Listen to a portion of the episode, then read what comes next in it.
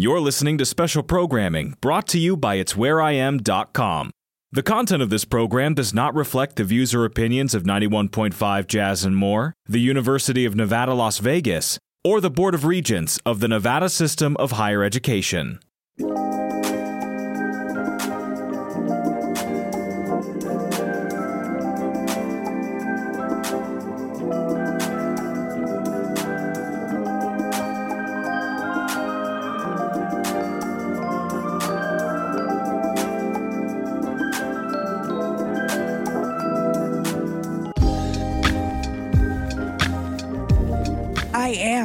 Am. Zandra Pollard, and I am so glad to have you all here. So, today we're going to be talking about quite a few things, but they're all going to surround women's rights, women's health, and women's physical health. Okay? So, I want to welcome you. Thank you for being here. Yeah. Thank you. So, I want to introduce my first panel, which will be Senator Dina Neal, uh, District 4 here in Nevada. Uh, next, I'd like to welcome Andrea Gigline. She is an entrepreneur. She also has a podcast called Boss Lady, uh, so you can check that out. And we also have Yvette Williams, who, yes, thank you. Yvette Williams is the president of the Clark County Black Caucus. So thank you. Um, I'm going to jump right into it. I'd like to start with the senator, talk more about the importance of our reproductive freedom, what we're doing here in Nevada. So, good, good morning, everyone. I'm Senator Dina Neal. Um, Nevada is one of the few states that have actually protected women's reproductive rights. Um, we moved legislation in 2019. We also moved legislation in 2021. And then after the Roe v. Wade case, the governor then did an executive order to then further protect um, reproductive rights in the state of Nevada. That doesn't mean that we don't still need to move the needle around um, equity in reproductive rights, right? So just because we protected the right to go and make a choice about your body in Nevada, we still have an issue in regards to how we are treated equally within the healthcare space for African American women who need equity within the healthcare space around their bodies. So there was legislation moved around maternal health in 2019. It was Assemblywoman Monroe-Moreno.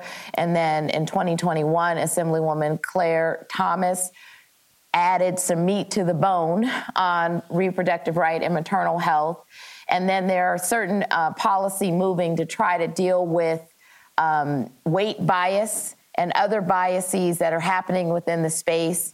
Uh, because typically, if you come in and I would say, like what I've learned from my OBGYN is that women African American women, for some reason, we have heavier bones, we have heavier weight that we carry. And so typically, when we go in, um, if it's a non person of color, they have a tendency to see the weight bias and other things that may be associated with our health in a pregnancy as the determining factor on why they will just judge the weight versus to seek and find the other issues that may be associated with the health concerns of this individual. I only know this to be true because it's happened to me, it's happened to my daughter, where her weight then became a factor in a diagnosis rather than what was actually wrong with her. And we still need to move the needle in that space. And that's why I say that it's an equity position within health reproductive rights. And it's a shared relationship between all women not just women of color, to lift up these issues and try to push the policy that creates that equity. Thank you for that. And I'm so glad that you mentioned um, about the, the health and the weight and the differences because we will on our second panel have Dr. Brathwaite, who is an OBGYN, and she can talk further about that. And we will also have a Q&A at the end. And so you guys will be able to ask, to ask some questions. Okay, so continuing on with uh, reproductive freedoms, things that are going on in the state, um, I'd like to talk to my next guest, Yvette Williams. uh, because I know there are some things that are set in place for middle schoolers and high schoolers, uh, particularly high school um, uh, children, who are able to get involved civically. So, can you tell us about what's going on in Nevada and what you have put in place uh, so that there is more civic engagement? Thank you, and thank you for uh, for allowing us to have an opportunity to to have participate in the conference today and to to add our voice to to the conversation. Thank you for that, and for all the advocacy that you've done over the years in the community. Thank you for your service and contribution. Um, so there are a lot of things going in the, going on in the community. Many organizations are engaging our youth. There's a a real um, um, excitement right now to, to better engage our youth, which I'm really excited to see because that hasn't always been the case. And so I'm really excited about that. I can speak to what we're doing uh, within the Clark County Black Caucus. Uh, in partnership with Clark County School District, we sponsor our Black Student Union Network. We're in 28 high schools. We're now in five middle schools, getting ready to go into our sixth middle school. And what we're trying to do is build an alignment of a feeder schools. So a middle school that's going into a high school, uh, we can create mentorship opportunities with that high school BSU, with that middle school BSU. But what's important, uh, one of the purposes of doing that is uh, in our mission, is to help students um, um, figure out their voice and, and the important life lesson uh, one of the best skill sets you can have, or one of the most important skill sets you can take into your life, adult life, uh, is to, to learn how to advocate for yourself. Because in life, that's what you're going to be doing. Uh, no one else is going to do it for you. And so it's important to understand how to advocate for yourself uh, and the importance of relationships and building those relationships as you advocate. And so through the Black Student Union Network, we've had the opportunity um, to every legislative session, we visit the legislature uh, we get an opportunity to visit folks like Senator Neal and get an opportunity for the students to actually sit and meet with them and have conversations with them. They're aware of what some of the policy bill drafts are that are before that impact them in, in, education justice. I call it education justice, which is all about equity, access, inclusion, uh, and and opportunities, access to those opportunities. And so they get an opportunity to actually engage one on one and it's amazing to watch the, the, the kids when they come back. We do a, um, they, they have to fill out a report. And so, and to get that, get that report back and to hear and to see the growth just from that little, little day at the legislature. The other thing we do is uh, we um, work with the Nevada Department of Ed in, in doing a roundtable with our state superintendent and her entire cabinet. And they actually have an opportunity to get before them and talk about their concerns. What issues? What are what impacts are they having? What experiences are they having at school? And what what what do they need from the Nevada Department of Ed uh, to make sure that they have access to quality education as well? And so it's been really great because we've uh, seen a lot of great things happening um, in the past few sessions, and uh, and such as the multicultural academic standards. Um, we, we had a bill this last session, but that extended it from race. The original uh, legislation passed was uh, just for race and ethnicity. We, uh, the uh, legislature, of course, added to that now, um, and so now it's it's a lot of other um, pieces to that. Uh, but that's just an example. But and, the stu- and the students had a real impact in that. They actually got to participate in that, and so we're trying to engage them around that getting them to understand the process first. What is the process? What role do you play in that process? Making sure they understand you can register at age 17. You can't vote yet, but you can register at 17. And it's your, it's your responsibility to tell your friend and show them how to register on their phone. And so uh, it's been really just great. And the kids are loving it. They're feeling more empowered. They're feeling like they've got some ownership now. They feel like they've got, um, you know, a role to play in, in civic uh, in the civic um, responsibilities. And so, thank you for allowing uh, me the opportunity to showcase our students. Thank you. And then, so I wanted to ask you, Senator what, how do you get someone, okay, say there's a family where the parents are not um, as engaged, how can you engage those students more? So there's a couple of ways, right? Legislators are always looked at as, well, I wouldn't say too far in this state, but you know, we're always removed from the family per se until the voting process happens. But I know my my actions and um, some of my other legislative friends have spent a lot of time within the schools. When we get an opportunity to go in and speak to parents, speak to students, we talk about advocacy, we talk about their role because the way I see civic engagement in this process, my generation is the only generation that actually knows what happened in the past, right? Outside of our elders who are still around, we're still the middle generation who can express what happened in post slavery, what happened in the 60s, what happened in the 40s, what happened in the 70s, because we grew up in it and or we grew up with the oral story or tradition from our families. And so it's very important that my generation passes down that information to the generation that's beneath us. So the 20 year olds, the 17 year olds, because they need to understand where civic engagement came from, where this fight around voter policy came from because it is the reason on and, and why they exist in a non-segregated school. It's the reason why they're able to cross the street and get on a bus that is dedicated not just for some black school, but for a school across the town and why they have a choice. And so it's very important that we teach not only the impact of law, right? Because law is the sentences that dictate your life, shape policy, shape social organizations, shape the trajectory of where a nonprofit is going to go, either in the absence of or for an agenda. And so that is not necessarily always made plain to students, but we have to make it plain to students because they have a role in advocacy. They can form their own groups.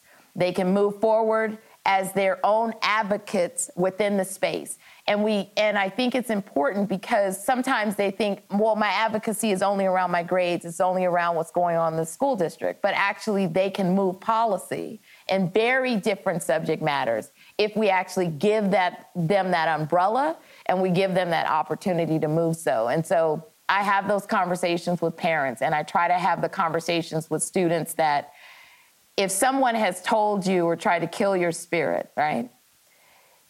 Delete whatever that memory is or whatever that statement was because you do have purpose. You do have a place within Las Vegas, in Nevada, or in globally, just in this world. And I try to say that not only to them, but also to the parent themselves, because what we know to be true is that sometimes parents raise children based on their own personal hurt, their own personal division, their own personal space. And sometimes you have to be able to talk about advocacy around the mental position and your belief and your purpose and your passion, because there could have been a parent whose passion was killed while they're killing their other their children's passion.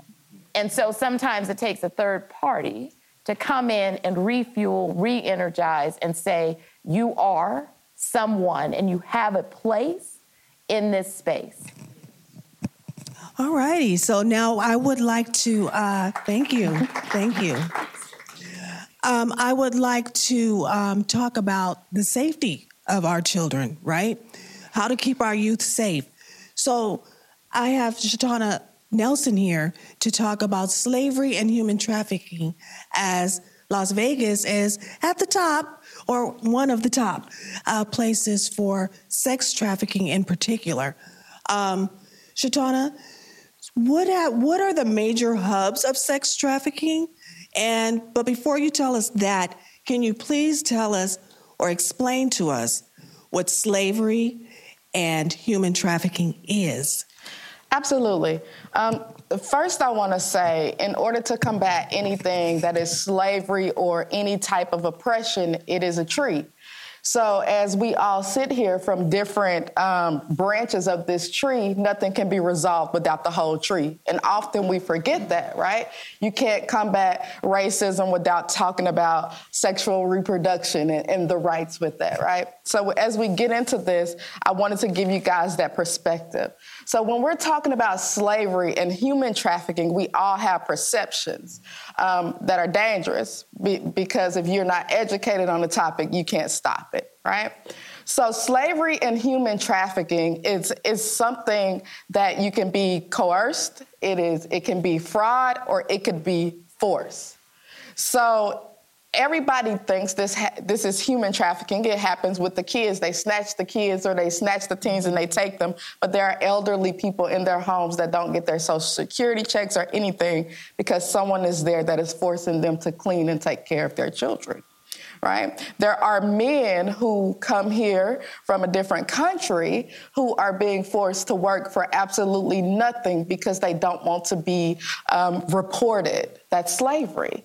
When we talk about trafficking and slavery, they are the same thing at this point. Modern day, it is the exact same thing.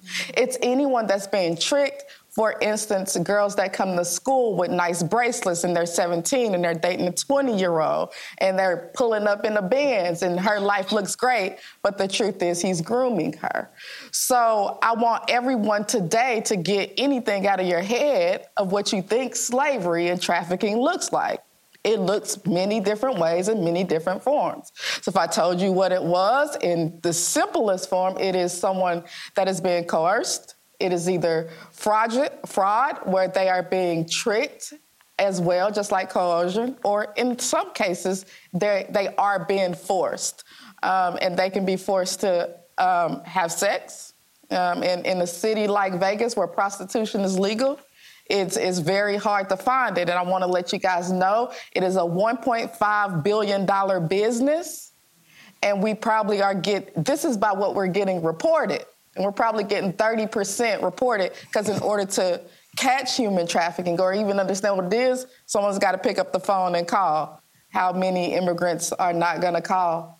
How many girls um, are not going to call? How many runaway teens are never going to call, right? So that's what it is. It is very broad. It's anything where people are being forced, used, or tricked into working, rather, it is uh, working at a store. A lot of the corner stores that you see those workers in there, that's trafficking, um, or rather it being sex.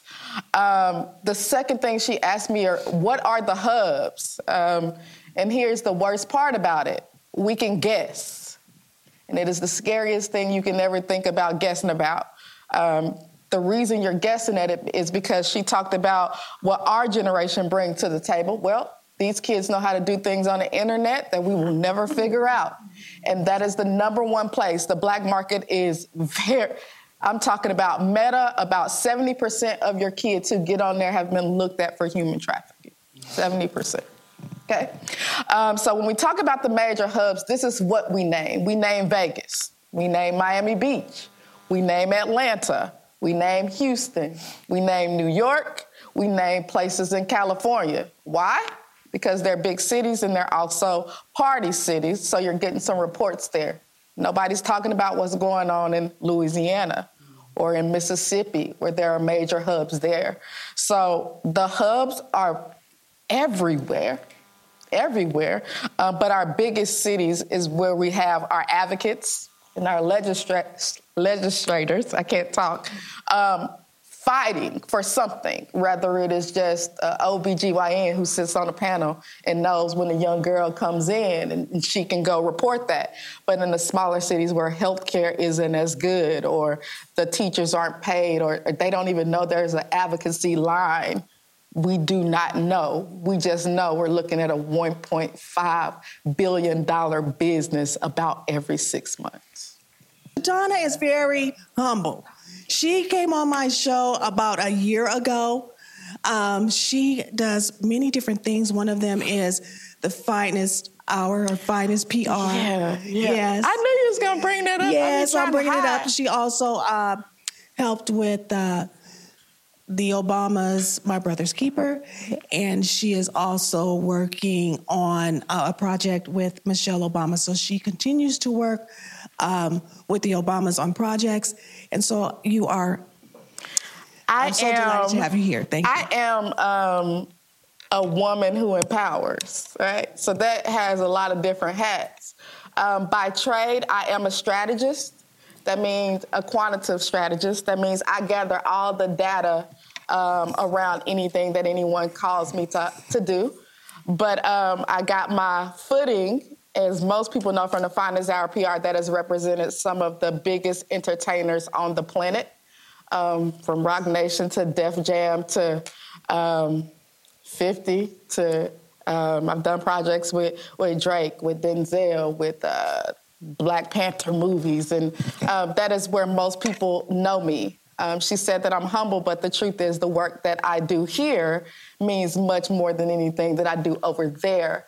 Um, it was actually being in the entertainment industry that made me go, oh, we have a problem. We have a whole bunch of people uninformed and a whole bunch of people disappearing.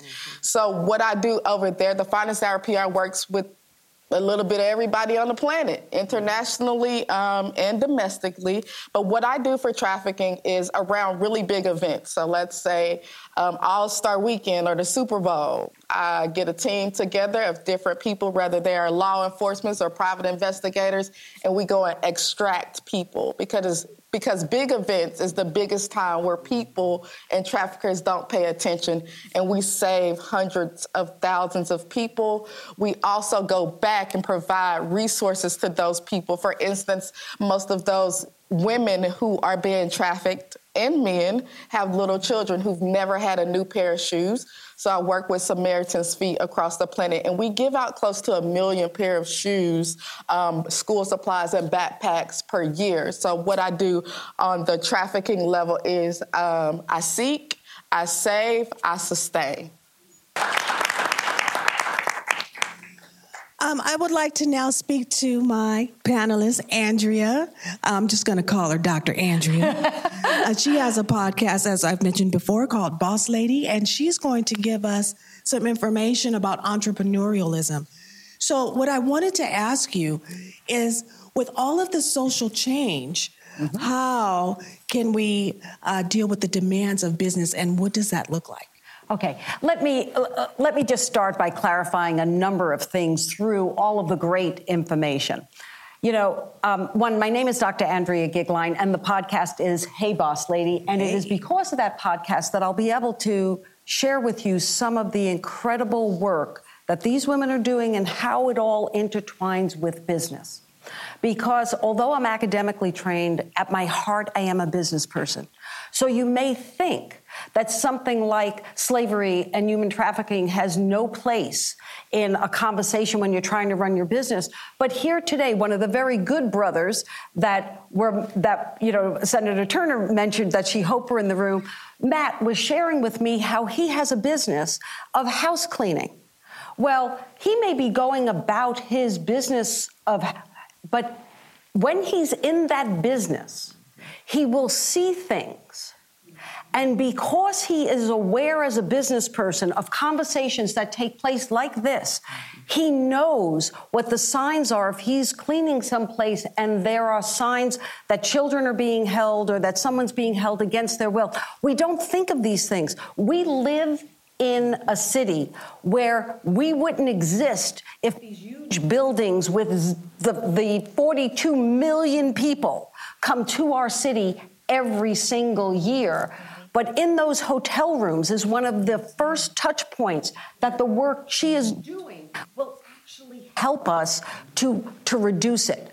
And of course, again, you may think that these topics are unrelated, but I'm going to tell you the work that Senator Neal is talking about in the legislature from reproductive rights. If you think you can own a business when you do not have control of your body and know where our children are and how they are being educated, you cannot own that business. When, when the Senator Turner talked about it being our, our jawbones and our wishbones and our backbones, there is never a time that we are together where these topics are not intertwined. Senator Catherine Cortez Masto was the person who sat with an incredible community member, member Amy Ayoub, and a number of years ago got sex trafficking and the bill passed to, to make to decriminalize children from having these um, okay. Uh, to have these types of things brought to all of our attentions so that me, as a business person, could go into in my part of my community service as as PB working with PBS as a donor. What did we do? We worked to get a complete block on TV one night several years ago so that everyone in our community became aware so when you see these as separate subjects, and I will then take you to Yvette's subject, because I had the privilege this week as a business person to go into the Rise Academy for Teach for America, one of the phenomenal programs, not only in Las Vegas, but nationally, that the government helps support. By the way, all this crankiness about governments um, where I was asked to come in and discuss what was my journey. And we started out to Yvette's point. It is at the youngest ages. I asked them, What do you like to do? And as business people and adults in this room, I will ask you, What do you like to do? Start there and build your life, your business life, and your community. So, with these children, they gave me things. They were nine years old. I like to paint, I like to play with my friends. We talked about what that looks like as a business. So, what I would ask you to do don't departmentalize reproductive rights, slavery, and trafficking, what has to happen in our schools all of these pieces build us as a community, build us as a business, build us as a nation. And until we can see us together like that, the concept that there is no color, I know can be offensive, but I will always ask that you remember at the spiritual level, there is no color. For we have color here, yes. But at the spiritual level, there is no line in that sand. And together, through our voting, we can, in fact, enact policies as long as we hold people accountable. I love that you said that. I am the world's greatest letter writer, caller. I will agitate you to the rest of your life. but that's what makes this so important and yeah. a great advocate too. Yes. yeah. yeah. Well, does anyone have any questions for the panelists? Um, you can come down to the mic and ask them whatever question you'd like. Good morning, beautiful ladies. Can you hear me? My name is Sylvia Allen, and I am part of a team of ladies here from the National Coalition of 100 Black Women, and we are just pleased to be here. And you're talking about some important topics that are just on our hearts today more than ever. Uh, my question is there's a forecast across the television nationally that there's a possibility that this country is truly going to turn red.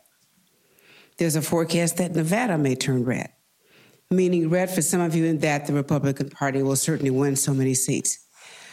And having lived somewhat of a long life, I'm in the fourth quarter of life, you can't always worry about how it's going to turn, you have to worry about what you're going to do, irrespective of what color it turns.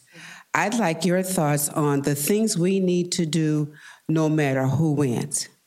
You need to understand who has the power to change what you want change. Then let's figure out a plan to get that done, to have that conversation. It all starts with a conversation and begin to build a relationship with your elected officials.